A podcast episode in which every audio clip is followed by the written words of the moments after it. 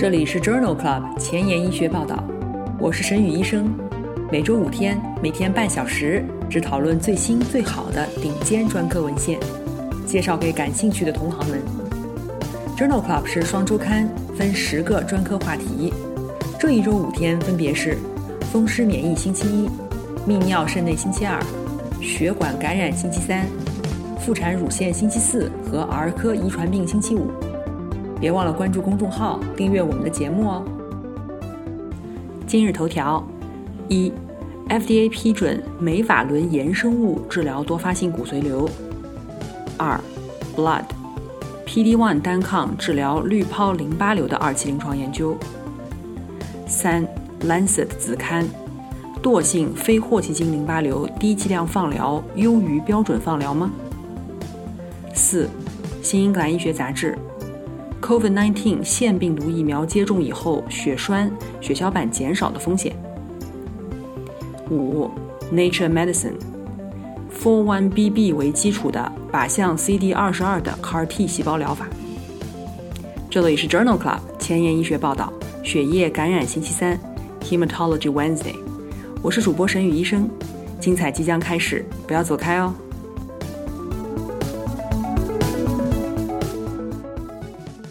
今天的新药研发板块，我们来聊一聊美法伦氟灭乙酯。美法伦氟灭乙酯是由美法伦优化衍生而成，其亲脂性更高，细胞穿透能力更强，可以快速的转入细胞内，然后在酶肽的作用下释放出亲水性的美法伦。在体外研究当中发现，美法伦氟灭乙酯与美法伦相比，抗肿瘤活性更强，副作用更小。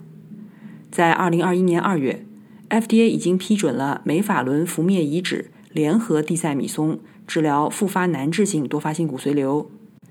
我在 FDA 的官方网站上找到了关于该药物的三期临床研究 Horizon 研究的内容，下面和大家分享一下。这项研究是一项多中心单臂的研究，对于美法伦氟灭乙酯联合地塞米松治疗复发难治性多发性骨髓瘤的疗效进行了评估。入组的九十七例多发性骨髓瘤患者，至少接受过四种以上的治疗方法，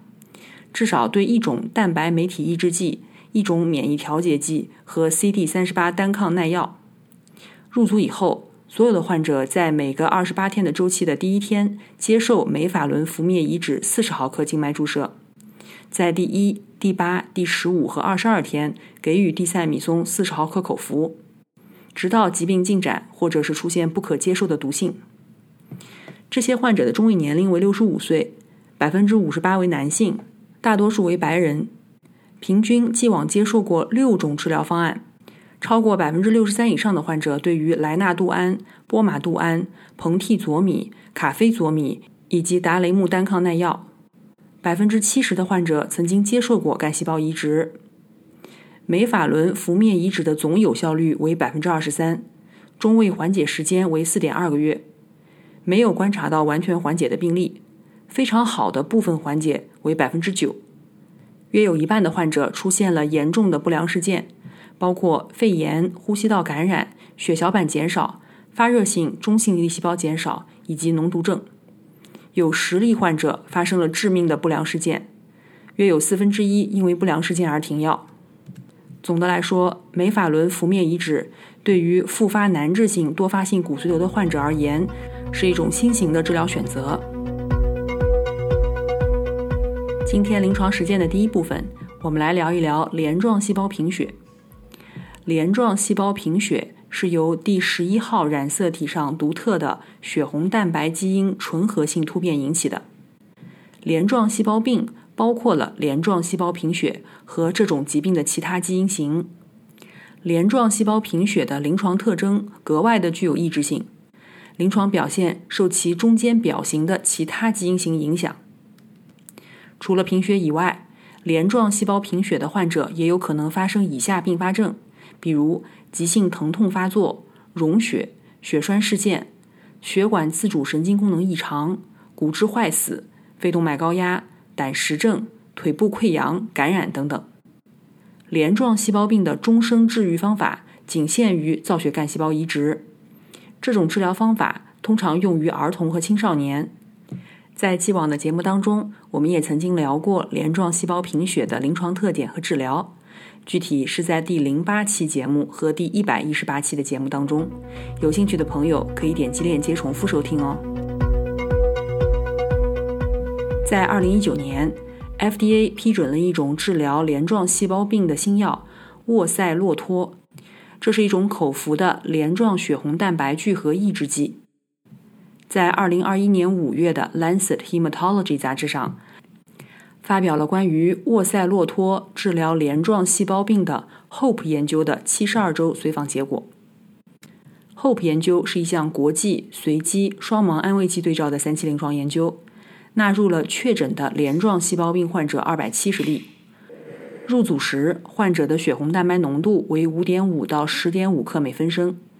并且在过去的十二个月以内发生过血管闭塞微象事件。患者被随机分配接受沃塞洛托一千五百毫克 QD、沃塞洛托九百毫克 QD 或者是安慰剂治疗，持续七十二周。在第七十二周时，血红蛋白浓度在沃塞洛托一千五百毫克组升高了一克每分升，九百毫克组升高了零点五克每分升，安慰剂组不变。一千五百毫克组与安慰剂组之间有显著的统计学差异，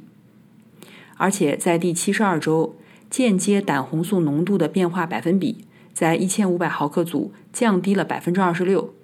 网织血红蛋白百分比降低了百分之十八。沃塞洛托一千五百毫克组和安慰剂组当中。七十二周时，临床整体印象评分中度改善或者是非常改善的患者比例分别为百分之七十四和百分之四十七。三级以上的不良事件很少发生，每一个治疗组出现了两例死亡。这一项七十二周的长期疗效安全性研究认为，沃塞洛托一千五百毫克 QD 治疗镰状细胞贫血，可以使血红蛋白浓度在七十二周以内持续快速改善。并有可能降低溶血性贫血的发生率。镰状细胞病当中最重要的症状是血管闭塞微象，但是目前没有客观的可量化的血管闭塞微象的生物标志物存在。在《Blood》杂志2021年4月刊上发表了一篇 Ellipsis 研究，这项研究是一项非介入型纵向为期六个月的研究。目的是开发识别镰状细胞病当中血管闭塞微像的工具。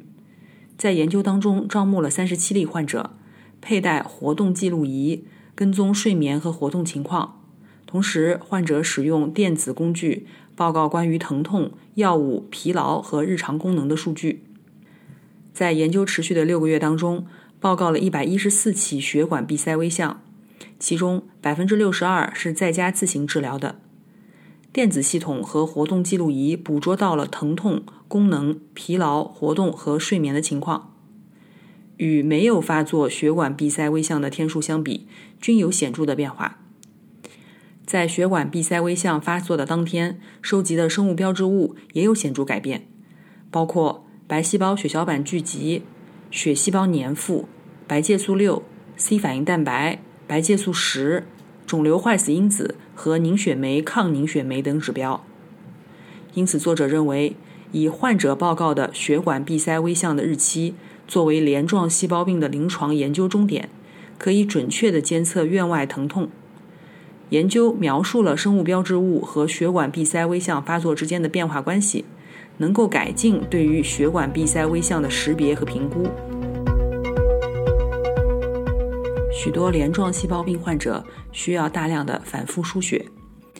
但是红细胞异体免疫仍然是一个非常棘手的问题，其相关的危险因素也尚不明了。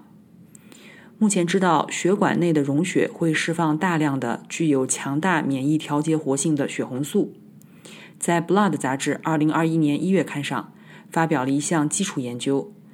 这项基础研究当中，作者发现。游离的血红素通过抑制对于 B 细胞活化至关重要的信号通路，以及上调血红素氧化酶一 （HO1）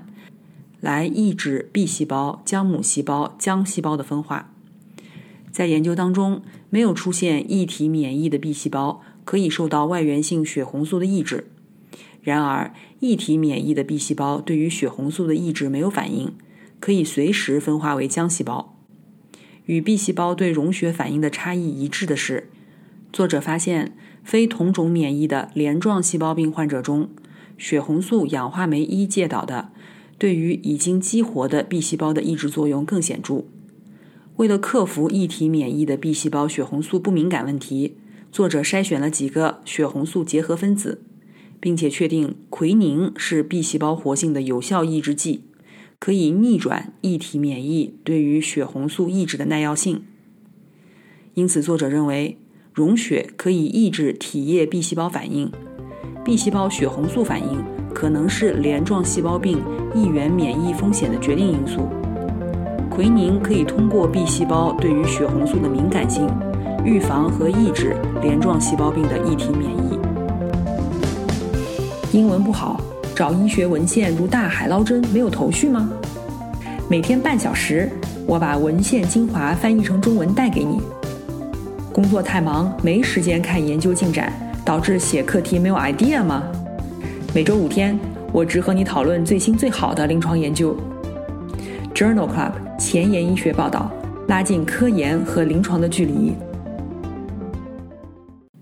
今天临床实践的第二部分。我们来聊一聊滤泡淋巴瘤。滤泡淋巴瘤也称为滤泡中心淋巴瘤和结节状淋巴瘤，是一种具有抑制性的疾病。肿瘤源自生发中心 B 细胞，包括中心 B 细胞和中心母细胞。滤泡淋巴瘤几乎都表现为部分性的滤泡生长模式，肉眼和镜下均呈结节状。这是第二常见的非霍奇金淋巴瘤。也是最常见的惰性非霍奇金淋巴瘤，大部分患者预后非常好。滤泡淋巴瘤的治疗取决于就诊时的分期，一期局限性病变适合放疗，三到四期晚期疾病的目标是缓解症状、改善生存质量。经常使用的疗法包括免疫疗法、化疗、放疗。对于二期疾病，各个中心治疗方案差异很大，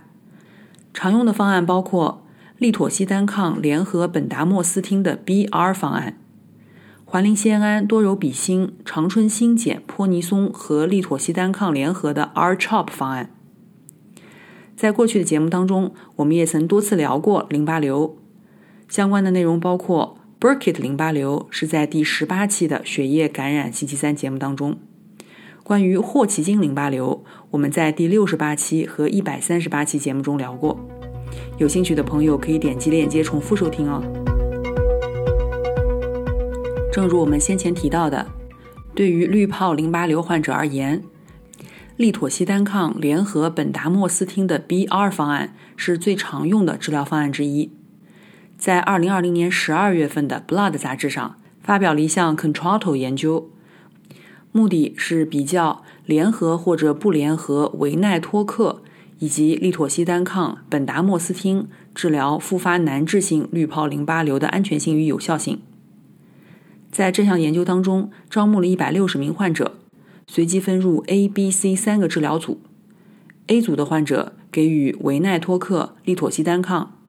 ；B 组的患者给予维奈托克、利妥昔单抗和苯达莫司汀三联治疗；C 组的患者给予经典的 B 二方案。也就是利妥昔单抗联合苯达莫司汀。这项研究发现，在 A、B、C 三组当中，完全缓解率分别为百分之十七、百分之七十五和百分之六十九。与 C 组，也就是经典的 B 二方案相比，三联治疗方案因为血液系统副作用停药或者是减量的患者更多，只有百分之六十一的患者能够接受百分之九十以上的用药剂量。在三组当中，三级以上的不良事件发生率分别为百分之五十一、百分之九十三和百分之六十。因此，这项 Control 研究认为，与利妥昔单抗、苯达莫司汀的 B 二方案相比，三联治疗方案毒性增加，剂量强度降低，疗效相似。而单纯的维奈托克联合利妥昔单抗的治疗方案缓解率很低。因此，这项研究当中，治疗复发难治性滤泡淋巴瘤还是推荐经典的 B 二方案。在滤泡淋巴瘤的治疗当中，利妥昔单抗的引入改变了滤泡淋巴瘤治疗的现状。那么，使用利妥昔单抗单药治疗滤泡淋巴瘤长期疗效如何呢？这样的一篇文章发表在《Blood Advances》杂志二零二零年十二月刊上。这项研究纳入了二百七十例滤泡淋巴瘤患者，他们接受利妥昔单抗单药治疗三百七十五毫克每平方米，一共四周。其中有一百六十五人至少达到了部分缓解，于是继续给予利妥昔单抗三百七十五毫克每平方米，两个月一次维持方案治疗，随机分入短期维持治疗组，也就是给药四次，或者是长期维持治疗组，最长不超过五年。在这一项长达十年的随访当中，短期治疗组无事件生存期为三点四年。长期治疗组为五点三年，没有统计学上的差异。无进展生存期和总生存期也没有显著差异。两组的二次癌症发生率相似，没有出现重大的晚期毒性。随着随访时间的延长，治疗获益并不显著。值得注意的是，在立即需要治疗的症状性患者当中，十年的总生存率达到百分之八十三。因此，作者认为。利妥昔单抗单药治疗可能是一个有效的治疗症状性进展性滤泡淋巴瘤的方案。今天介绍的第三篇文章讨论的是 PD-1 单抗治疗滤泡淋巴瘤的二期临床研究。这项 Checkmate 幺四零研究发表在《Blood》杂志二零二一年二月刊上。这项研究招募了复发难治性滤泡淋巴瘤患者九十二人。既往曾经接受过包括 CD 二十单抗以及烷化剂在内的两个以上的治疗方案，所有患者都接受钠五利油单抗三毫克每公斤两周一次。随访至少十二个月以后，客观缓解率仅为百分之四，中位无进展生存期为二点二个月，中位缓解时间持续为十一个月。探索性的分析表明，在肿瘤微环境当中。疾病缓解的患者，CD 三阳性 T 细胞比例显著高于没有缓解的患者，但是 PD one 和 PDL one 的表达没有显著差异。一组肿瘤相关的巨噬细胞基因的高表达与无进展生存期降低有关。因此，这项 Checkmate 幺四零研究认为，钠五利油单抗在治疗复发难治性滤泡细胞淋巴瘤患者当中的抗癌活性非常有限。今天分享的最后一篇文章，讨论的是惰性非霍奇金淋巴瘤低剂量放疗优于标准放疗吗？这是一项 FORT 研究的五年随访结果，发表在《Lancet Oncology》Lancet 子刊二零二一年三月刊上。惰性淋巴瘤包括滤泡和边缘区淋巴瘤，这两种疾病最佳放疗剂量尚不清楚。这项研究比较了十二分式二十四格瑞，也就是标准治疗和两分式四格瑞低剂量放疗在治疗滤泡淋巴瘤或者边缘区淋巴瘤的疗效和安全性。FORT 研究是一项随机多中心三期的非裂效性研究，在英国的四十三个中心进行，招募了惰性非霍奇金淋巴瘤患者五百多例，随机分入标准治疗组和低剂量放疗组。在随访六十一到八十八个月以后，一共记录到了一百一十七个局部进展事件，两个组分别为二十七例和九十例。术后两年的局部无进展生存率分别为百分之九十四和百分之七十九，五年的局部无进展生存率分别为百分之八十九和百分之七十，不符合事先决定的非裂效性标准。最常见的不良事件包括脱发。口干、疲劳、黏膜炎，没有治疗相关的死亡。因此，这一项 FORT 研究的五年随访结果显示，惰性淋巴瘤的最佳放疗剂量为十二分式二十四格瑞，可以达到持久的局部控制。今天的交叉学科，我们来聊一聊肿瘤科和血液科相交叉的文章。这篇文章是二零二一年美国血液学会发布的。癌症静脉血栓栓塞的治疗指南，这项治疗建议发表在2021年2月的《Blood Advances》杂志上。静脉血栓栓塞在实体瘤和恶性血液病患者当中高发，并且提高了患者的发病率和死亡率。标准治疗方案包括低分子肝素和直接口服抗凝药，但是癌症患者的出血风险也很高，因此使得治疗变得很复杂。这项建议包括：一、对于接受全身性治疗并且判定为血栓形成高风险的患者，建议直接采用口服抗凝药进行一级预防。此外，对于接受免疫调节药物的多发性骨髓瘤患者，建议采用小剂量阿司匹林。固定小剂量维生素 K 拮抗剂或者是低分子肝素。二，对于盆腔腹部手术以后恢复期的患者，建议进行静脉血栓栓塞的一级预防。三，癌症相关的静脉血栓栓塞初始治疗方案包括直接口服抗凝药或者低分子肝素。对于偶然诊断出的肺栓塞，即使是亚段的肺栓塞，也建议采用以上方案。而不是只是观察。四，对于活动性恶性肿瘤患者，建议延长抗凝时间。五，对于正在接受治疗剂量依诺肝素的情况下，仍然有静脉血栓栓塞复发的患者，建议将低分子肝素增加甚至超过治疗水平，或者继续使用相同剂量。今天的前沿医学。我们来分享一篇发表在《Nature Medicine》杂志上的基础研究。虽然靶向 CD 十九的 CAR-T 细胞疗法可以在 B 细胞急性淋巴细胞白血病患者当中诱导缓解，但是目前仍然有大量 CD 十九阴性的疾病复发。与 CD 十九一样，CD 二十二也在 B 细胞当中广泛表达，因此可以作为急性淋巴细胞白血病免疫治疗的替代靶点。一般认为，4-1BB，也就是 CD 幺三七所传递的活化信号更持久，因此作者研制了一种基于 4-1BB 构建的同时靶向 CD 二十二的 CAR-T 细胞疗法。文章报告了此种 CAR-T 细胞疗法治疗复发难治性急性淋巴细胞白血病患者的两个临床实验的结果。研究观察到出乎意料的低缓解率，因此。作者对于嵌合抗原受体的生物学特性进行了详细的研究，并且发现嵌合抗原受体抗原结合域的可变重链和轻链的氨基酸连接缩短，这驱动了受体的同源二聚化和与抗原无关的信号传导。但是，与 CD 二十八为基础的嵌合抗原受体相比，自主信号 4-1BB 为基础的嵌合抗原受体的免疫突触形成增强，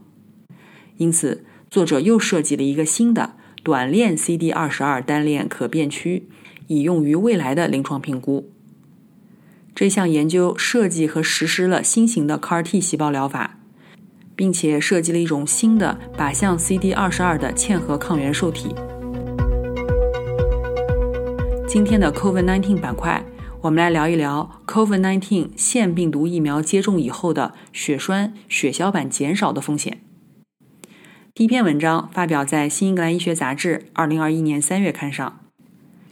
讨论的是牛津阿斯利康联合研制的刺突蛋白抗原重组腺病毒载体疫苗接种以后发生不寻常的凝血障碍的发病机制。对于德国、奥地利十一例接种疫苗以后发生血栓形成或者是血小板减少的患者的临床特征进行了评估。在这十一例患者当中，有九例为女性，中位年龄三十六岁。疫苗接种以后第五到第十六天，患者出现一次或者多次的血栓事件，有一例患者出现了致命性的颅内出血。发生一次或者多次血栓事件的患者当中，脑静脉血栓形成九例，内脏静脉血栓形成三例，肺栓塞三例，其他血栓形成四例。在十一人中，六人死亡，五人出现了弥散性的血管内凝血。所有患者在症状出现前都没有接受过肝素治疗。同时，研究还发现。在二十八例血小板因子四肝素抗体检测阳性的患者当中，不论是否存在肝素，只要存在血小板因子四，则血小板激活实验均呈阳性。高水平的肝素、Fc 受体单抗和免疫球蛋白均可以抑制血小板的激活。因此，这项研究认为，在接种腺病毒疫苗以后，可能会导致血小板因子四和血小板激活抗体介导的罕见的免疫性血栓性血小板减少症。这种情况与临床上自身免疫性肝素诱导的血小板减少症十分相似。同样是在2021年5月的 BMJ 杂志上，发表了另外一篇基于人群的队列研究。讨论的也是牛津阿斯利康联合研制的重组腺病毒载体疫苗接种以后二十八天以内的动脉事件、静脉血栓栓塞、血小板减少和出血事件的发生。这一项大型的研究收集了丹麦和挪威全国医疗系统数据库当中首次接种疫苗的所有的二十八万人，中位年龄四十到四十五岁，百分之七十八到八十为女性。在人群当中，疫苗接种二十八天以内，观察到了五十九例静脉血栓栓塞事件，而根据一般人群的发病率计算为三十例，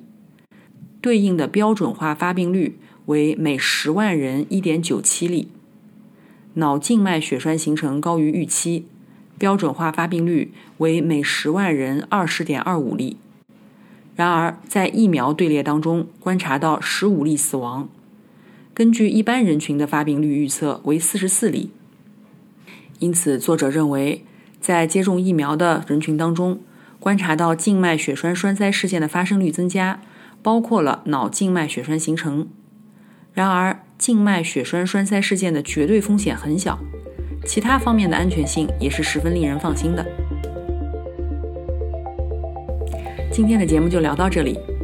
如果你真心喜欢我们的节目，肯定节目的品质。